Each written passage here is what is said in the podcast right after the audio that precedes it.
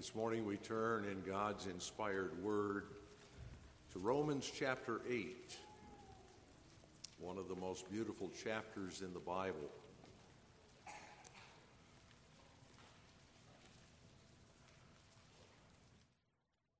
Though somewhat lengthy, we're going to read the entire chapter this morning, Romans 8.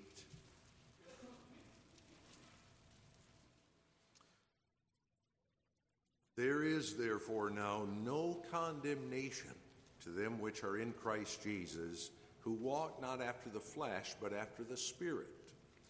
For the law of the Spirit of life in Christ Jesus hath made me free from the law of sin and death.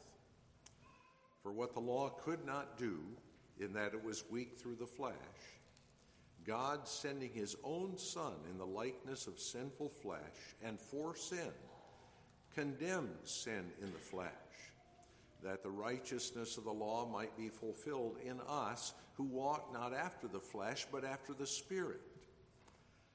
For they that are after the flesh do mind the things of the flesh, but they that are after the Spirit, the things of the Spirit.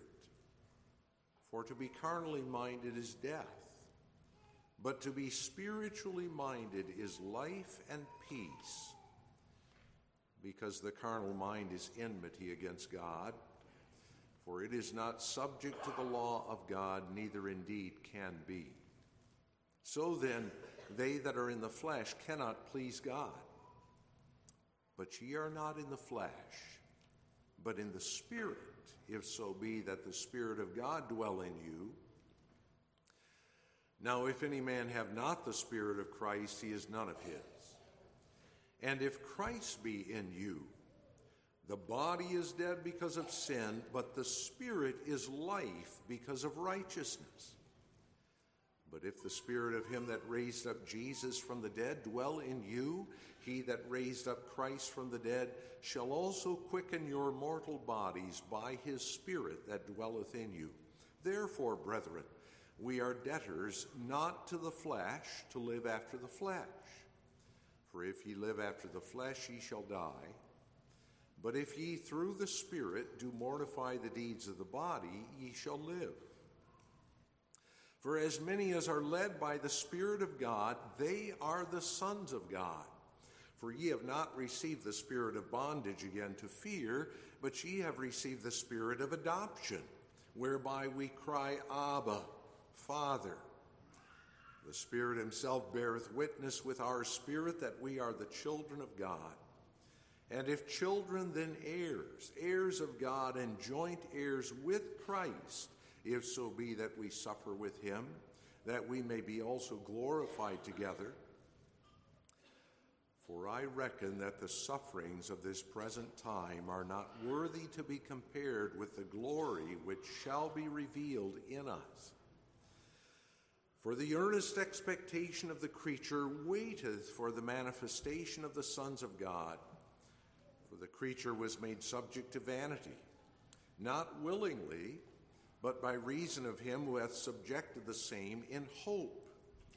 Because the creature itself also shall be delivered from the bondage of corruption into the glorious liberty of the children of God. For we know that the whole creation groaneth and travaileth in pain together until now. And not only they, but ourselves also, which have the first fruits of the Spirit, even we ourselves, groan within ourselves, waiting for the adoption, to wit, the redemption of our body. For we are saved by hope, but hope that is seen is not hope, for what a man seeth, why doth he yet hope for? But if we hope for that we see not, then do we with patience wait for it. Likewise, the Spirit also helpeth our infirmities, for we know not what we should pray for as we ought, but the Spirit himself maketh intercession for us with groanings which cannot be uttered, and he that searcheth the hearts knoweth what is the mind of the Spirit, because he maketh intercession for the saints according to the will of God. And we know that all things work together for good to them that love God, to them who are the called according to his purpose, for whom he did foreknow, he also did predestinate to be conformed to the image of his Son, that he might be the firstborn among many brethren. Moreover, whom he did predestinate, them he also called. And whom he called, them he also justified. And whom he justified, them he also glorified. What shall we then say to these things? If God be for us, who can be against us? He that spared not his own Son, but delivered him up for us all, how shall he not with him also freely give us all things? Who shall lay anything to the charge of God's elect? It is God that justifieth. Who is he that condemneth? It is Christ that died, yea, rather, that is risen again, who is even at the right hand of God, who also maketh intercession for us. Who shall separate us from the love of Christ? Shall tribulation, or distress, or persecution, or famine, or nakedness, or peril, or sword? As it is written, for thy sake we are killed all the day long. We are accounted as sheep for the slaughter. Nay, in all these things we are more than conquerors through him that loved us. For I am persuaded that neither death, nor life, nor angels, nor principalities, nor powers, nor things present, nor things to come, nor height, nor depth, nor any other creature shall be able to separate us from the love of God, which is in Christ Jesus our Lord. This morning I call your attention to the verses 19 through 22 of Romans 8. For the earnest expectation of the creature waiteth for the manifestation of the sons of God. For the creature was made subject to vanity, not willingly, but by reason of him who hath subjected the same in hope. Because the creature itself also shall be delivered from the bondage of corruption into the glorious liberty of the children of God. For we know that the whole creation groaneth and travaileth in pain together until now.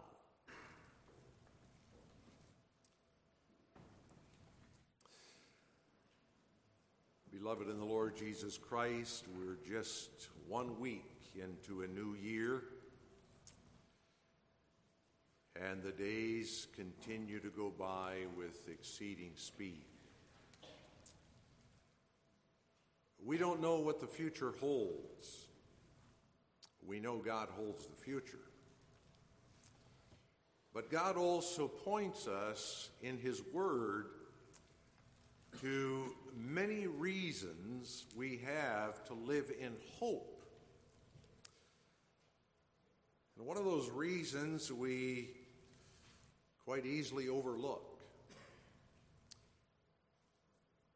Yet it surrounds us daily, God's creation. So this morning, I ask you to consider with me this rather peculiar perspective given us in Romans 8, verses 19 through 22, as God's creation teaches us to live in hope. You notice that this text, beginning with verse 19, is connected to verse 18 by that little connecting word for. In verse 18, the apostle had spoken of the sufferings of this present time. Those sufferings take on many different forms. They occur at many different times. They are all sufferings with Christ and for his sake in the midst of this world. Those sufferings, as the apostle explained, are unavoidable in the way to glory. Another way to glory there is not. But those sufferings, no matter how severe and painful, are not worthy to be compared to the glory which shall be revealed in us when Christ returns. That's what we may look forward to. So great is that glory. The glory is everlasting. While suffering in comparison with that glory is but for a moment. The glory is unlimited. The suffering, no matter how great it is sometimes, is always limited. That glory will not be mixed with darkness and sorrow. It will be pure joy. The suffering is always mixed.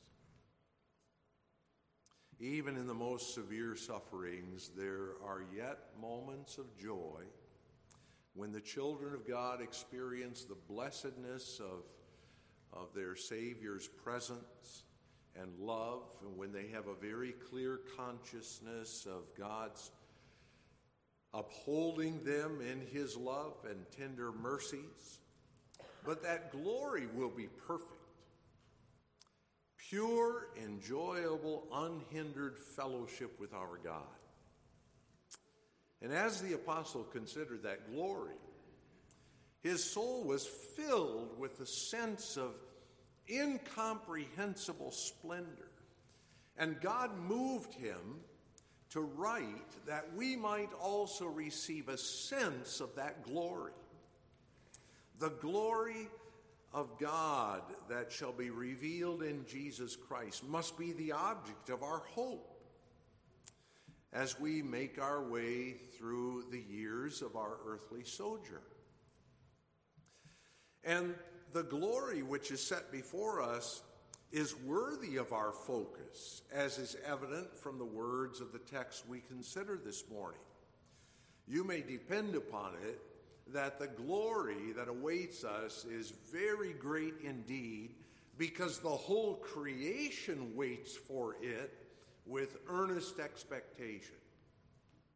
So unlimited is that glory, it will embrace the whole creation. That's Romans 8, verses 19 through 22. As we consider this text for a little while this morning and the magnificence of the glory that shall be revealed in the coming of our Lord Jesus, may the Spirit of Christ rekindle within us a flame of the living hope for that coming complete redemption. I call your attention to the waiting creature. We notice, first of all, who he is, secondly, what he waits for, and finally, why he waits.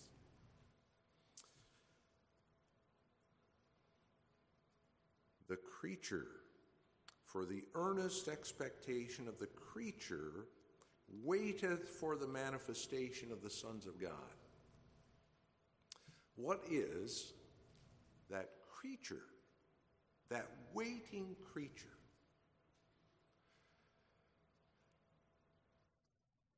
That term, translated creature, in verse 19, is the very same word translated in verse 22 as creation.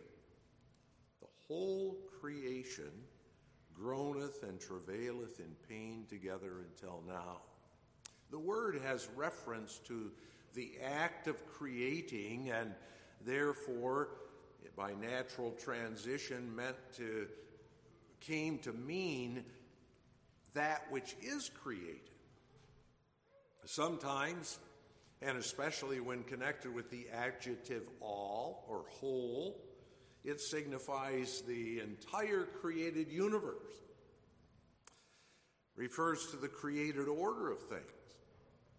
Sometimes the same word is restricted to one particular class of creation. It might have reference simply to men. An example is seen in Mark 16, verse 15, where Jesus gave his disciples the Great Commission, "Go ye into all the world and preach the gospel to every creature." So what is the identity of the creature in Romans 8? If only we follow the proper way of interpreting Scripture and determine the concept creature on the basis of the text, we are given a clear and concise answer to the question who or what this creature is. The apostle says it's the whole creation. Now, if we are to make any limitations, therefore, on what that whole creation involves, then the text itself has to determine that limitation. We mustn't exclude anything that's not excluded by the text. So when you look at the text, you see that it does indeed limit the concept of the creature. It eliminates several elements of the creation. In the first place, the context excludes the sons of God themselves because it makes the contrast between the creature and the sons of God. In verse 23, the apostle distinguishes the two. Not only they, but ourselves also, which have the first fruits of the Spirit, even we ourselves groan within ourselves, waiting for the adoption, to wit, the redemption of our bodies. So the apostle is distinguishing the children of God, believers in Christ Jesus, from the rest of this creature, the creation. So what we have left then is the whole creation except the children of God. But the text excludes more. It also eliminates the wicked. For it is said of this creature that it waits and longs for the manifestation of the sons of God, that it shall be delivered from the bondage of corruption into the glorious liberty of the children of God. Well, that can never be said of the wicked. They have no such desire. So neither the children of God nor the wicked are included in this concept of the creature. In the third place, it's also evident from the text that angels are counted out. The good angels are excluded because they are never subject to that bondage of corruption, as is the creature to whom Paul refers to here.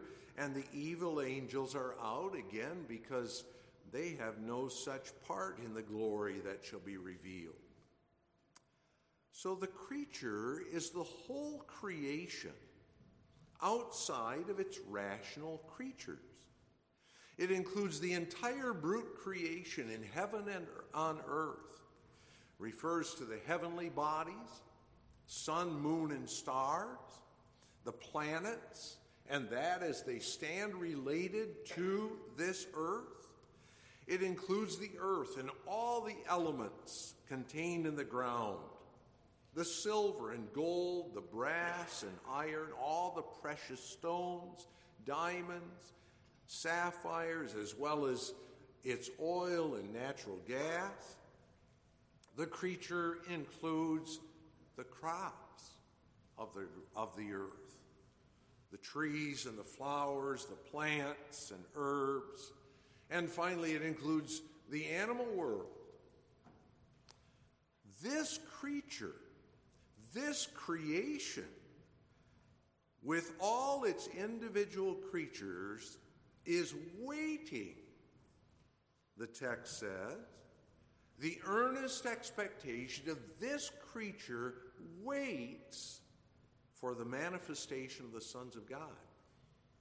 So the whole creation is pictured here as one large creature that with uplifted head is looking, waiting, with outstretched neck, straining to get a glimpse of that for which it waits.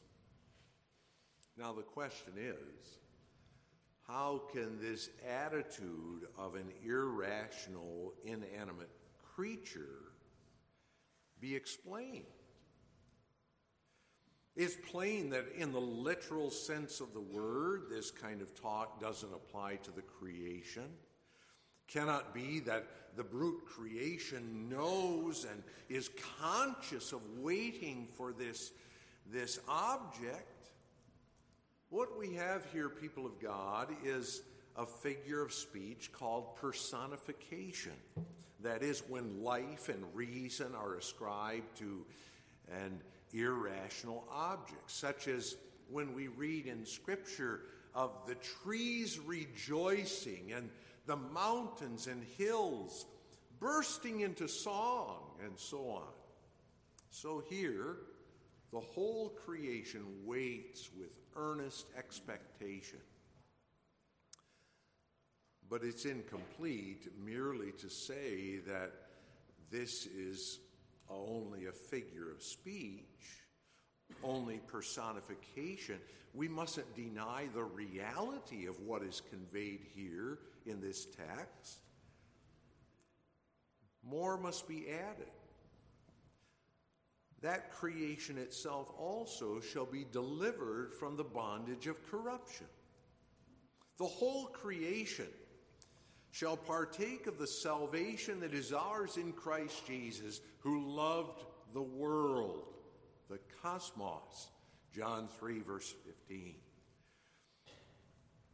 So the whole creation awaits the restoration that is intimately related to the revelation of the children of God.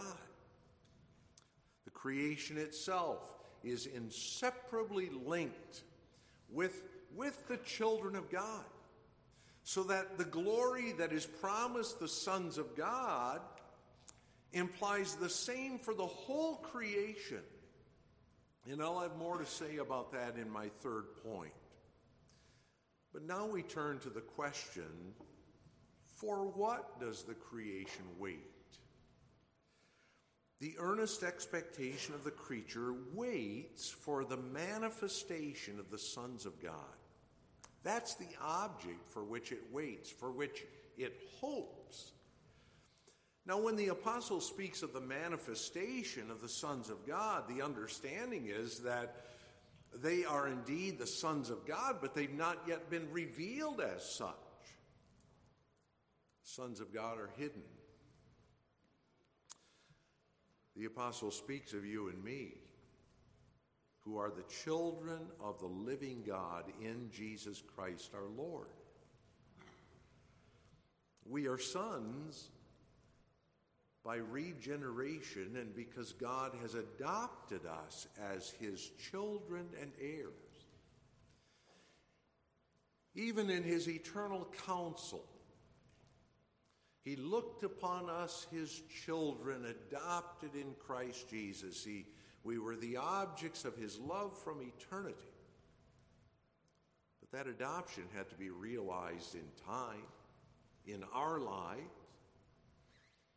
That adoption was realized in the cross. The sonship that we lost in Adam was restored in Christ. By the death of God's only begotten Son, we who were in sin and death and corruption receive from God the right of sonship. And this right was sealed in the resurrection and exaltation of our Lord Jesus Christ to God's right hand. But God not only adopted us as sons and gave us the right to be called his children and to live in his house and to enjoy his fellowship, he also realized that adoption and took us into his family by his irresistible grace, giving us to enjoy his covenant fellowship as our Father. And that's the whole first section here of Romans chapter 8. He sent his Holy Spirit into our hearts and regenerated us so that we would know and enjoy that relationship to him, that covenant relationship. He called us out of darkness, the darkness of sin and corruption, into the liberty of the children of God. Made us his children, therefore, not just legally, but spiritually. But our sonship in many ways is still hidden. Don't misunderstand. That doesn't mean we can never tell who are the children of God. That must be manifest. The children of God must confess who they are. It's your calling and mine to confess that we are the children of God and to manifest that in our walk. That's evident from all Scripture. And insofar as we confess that we are children of God and show that in our walk, we manifest that we are the children of God. But that said, in this world, we aren't revealed in our true character as the children of God. And that's true from many perspectives when you consider this. From many points of view, we're not yet seen as God's children. The person simply walking by us on the street can't identify us as children of God. We look just like anyone else. In the first place, as children of God, we are not yet seen as those who are perfect in Christ Jesus. Sons of God are perfect in Christ. But because of our sinful natures, we're not yet seen in that perfection. Sin so cleaves to our thinking and willing and all our actions that we're still compelled to pray to God, be merciful to me, the sinner. In the second place, we're not yet revealed in our character of glory.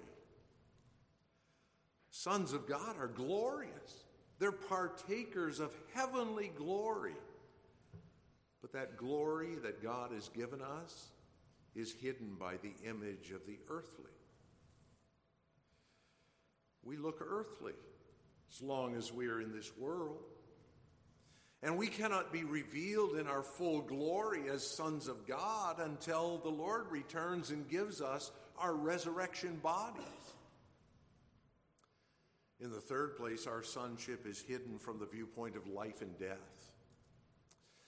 The life of the sons of God is everlasting life. They can never die. As the Lord Jesus expressed to Martha on the occasion of the death of Lazarus, "He that believeth in me, though he were dead, yet shall he live. And he that liveth and believeth in me shall never die. Believest thou this?"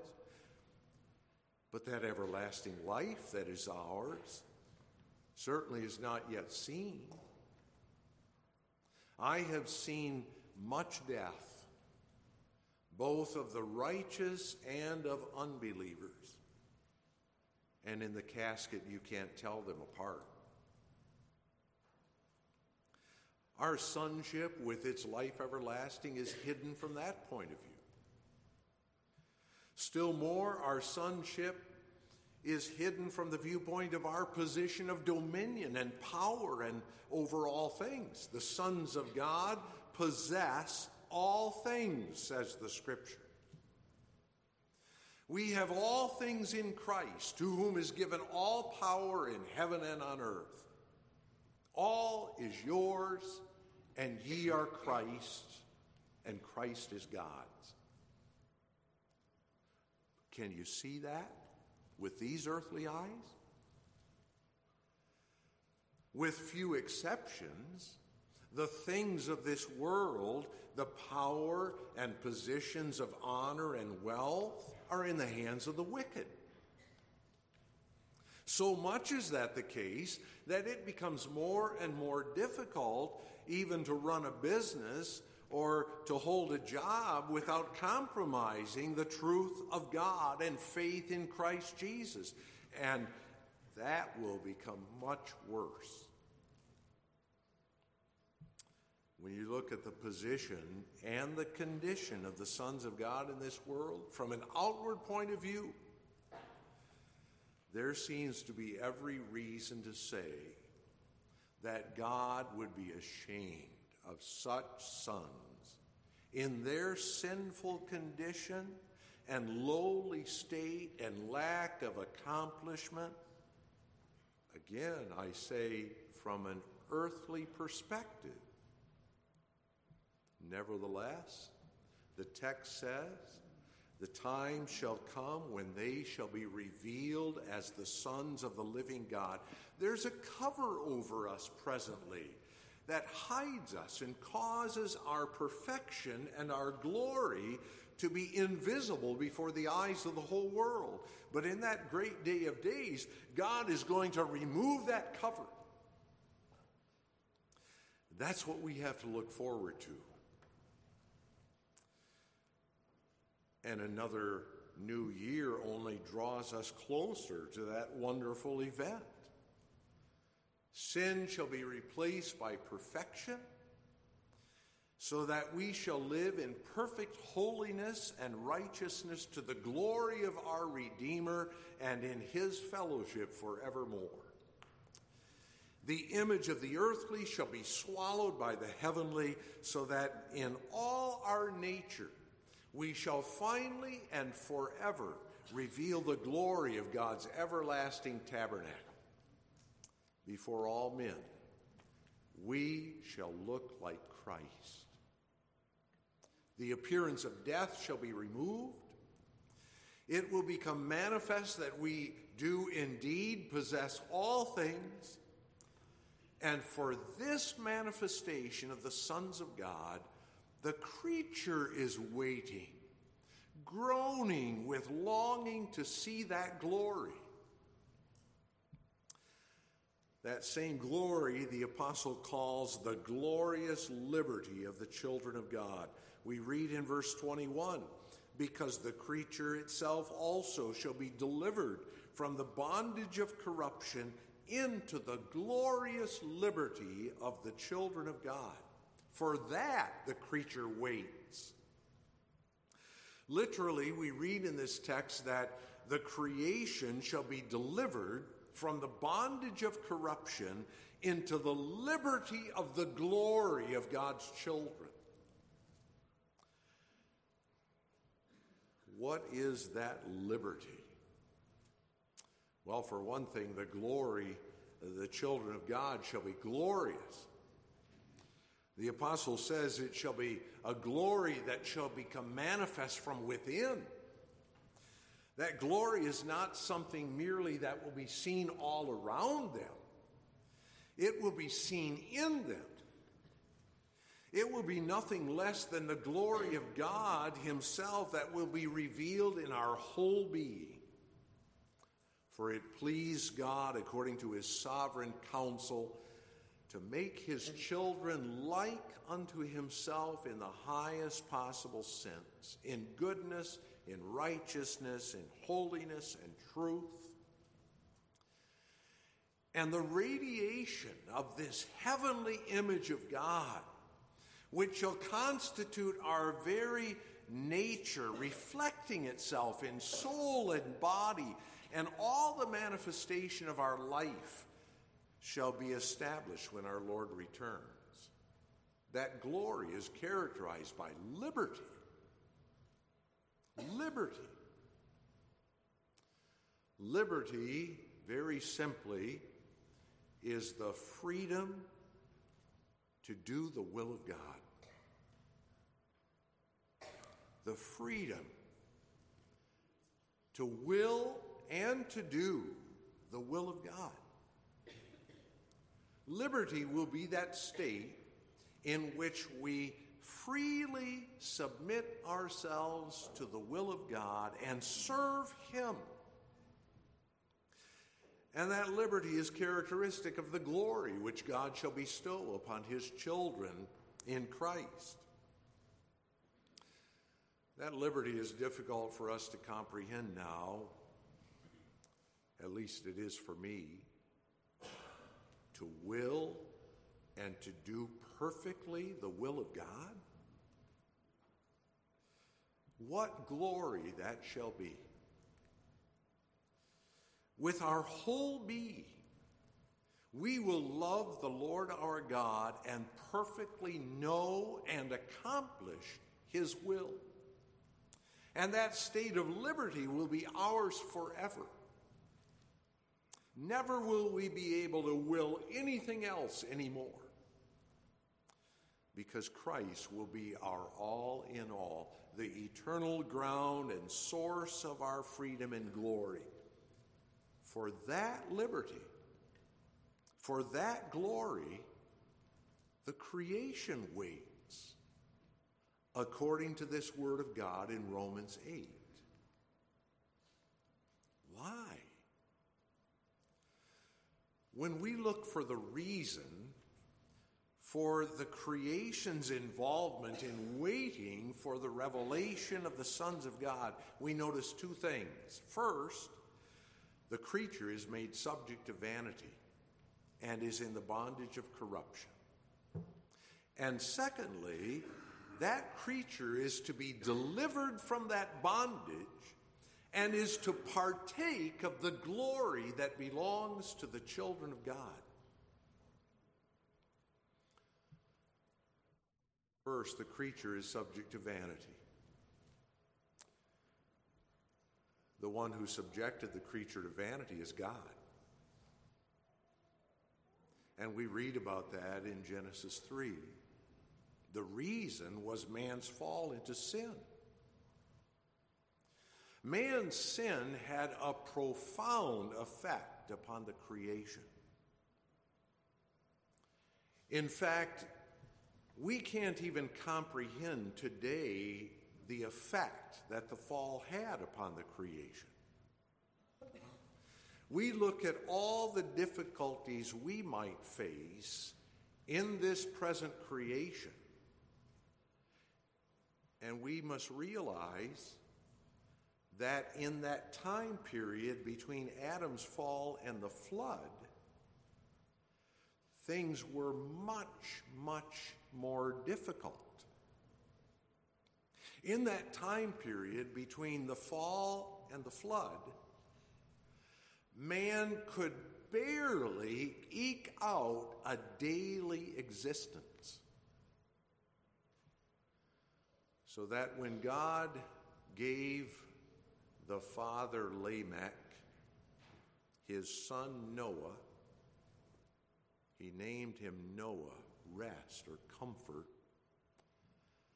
For the comfort God will give us concerning the toil of our hands in this creation. Man didn't put that creation into that subjection. God did. God, by cursing the ground and making the whole creation the stage for the development of the human race under sin and death, placed the whole creation in subjection to vanity. And it can be no other way, for God created all things to serve man in order that man might serve God. The heavenly bodies, the plant world, the animals, all the elements in the ground had as their purpose to serve man in order that man might serve God. And man refused to serve God. And because the creature stands in the service of man, and man has fallen away from God and refuses to serve him, all the existence and activity of the creature is vain, empty. Job summarized it this way in Job 14, verses 18 and 19. Surely the mountain falling cometh to naught. The rock is removed out of his place. The waters wear the stones. Thou washest away the things which grow out of the dust of the earth, and thou destroyest the hope of man. But not only is the creature made subject to vanity, it's also made subject to corruption. The whole creation is in the bondage of corruption because of its connection with man. In the first place, the creation itself is corruptible, as is evident from all the devastation and destruction and death in the world. But in the second place, the creation serves dying man. And therefore, creation, everything, stands in the service of death. When the tree bears its fruit for man, it brings forth corruption unto death. When our faucets deliver us water, it's full of corruption. Water has to be treated in order for us even to drink it. And as the sin of man increases and develops, the creation increasingly serves up death. That's according to God's purpose. Man curses and desecrates God's creation, and God's creation serves to kill man. And in that bondage of corruption, the creation groans. Verse 22, for we knoweth that the whole creation groaneth and travaileth in pain together until now. The liberty of that creation is inseparably connected with the revelation of the children of God, and for that revelation, the creation groans and travails.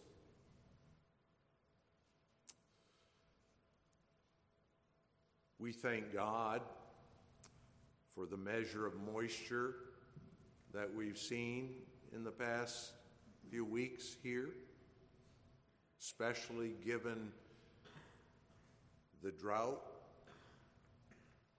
how dry it's been the past couple of years, I understand. We thank God for that moisture. But I tell you, people of God, in this year, you are going to continue to see the groaning and travailing of this present creation. But what you must see in that groaning and travailing is the hope. Do you see it? The creation rejoices in the coming of a new day, because the creature itself is to be delivered. And that deliverance is all the closer with every passing moment of time. The creation is to be delivered from that bondage and is to partake of the glory that belongs to God's children. So the groans and the travails are not death pangs, they're birth pangs. The creation waiting for that tremendous glory that awaits us, that shall come by God's purifying, flaming handiwork, now groans like a woman in travail until it shall be delivered. Groans even now. Because the birth of the new order of things has not yet taken place, and the hope has not yet been satisfied. The whole creation groans for that day. And the grand symphony of sighs that arises from the creation will not be in vain, because it will bring forth a joyful and blessed fruit. The creature also shall partake of the liberty of the glory of God's children. When God's children shall shine forth in all their glory, in the liberty of their glory, and shall occupy their varied positions in God's house as prophets, priests, and kings under God, then God shall give to those children, to us, the new creation, the new heavens and the new earth. with new trees and new plants and new animals. And he shall submit that whole creation to us, that we might glorify our Creator Redeemer. That's the all-comprehensive nature of God's covenant. That's the meaning of the rainbow. If you go back to Genesis 6 through 9, the whole creation was bound up with man from the beginning. Now, since the fall, that creature world with its ultimate destiny is not bound up with the ungodly, who shall perish in hell. It's still bound up with the children of God and their coming revelation of glory in heaven. That was God's promise to Noah in Genesis 9, verse 12. That's where God revealed to us that his glorious covenant embraces not only his elect race, but it embraces the whole creation. And of this all-comprehensive nature of the covenant, a covenant that even embraces his creation, the rainbow is displayed as a sign in the clouds. So as we look forward, even to this year 2023, watch for the coming of our Lord. I don't mean to imply that he's going to return in the clouds of heaven this year.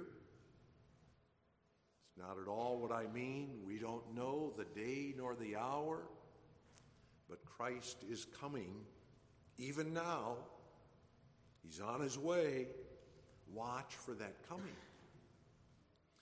Watch the unfolding of the signs of his coming. In many ways our suffering shall increase, but be not afraid, for the suffering of this present time is not worthy to be compared to the glory which shall be revealed in us, and for which the whole creation waits with outstretched neck.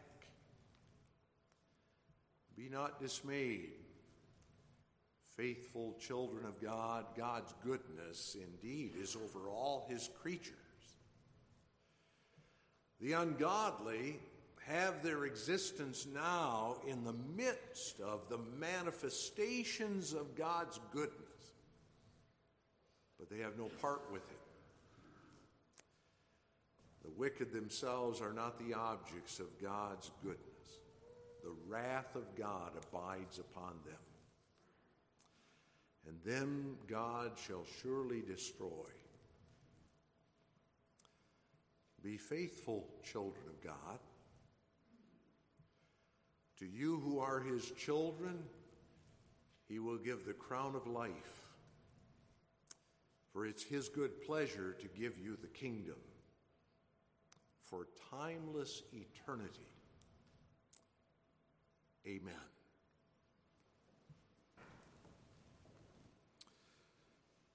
Gracious Father, we give thanks to Thee that we may look around the creation that surrounds us and be reminded of the hope that awaits us. We are sorry that we have so often failed to see the wonder of thy grace in its tremendous breadth and depth. Continue to teach us by thy word. Continue, Father, to draw us closer to thee and lead us to that day when we, together with thy whole church, enjoys that unspeakable glory that now awaits us for Jesus' sake. Amen.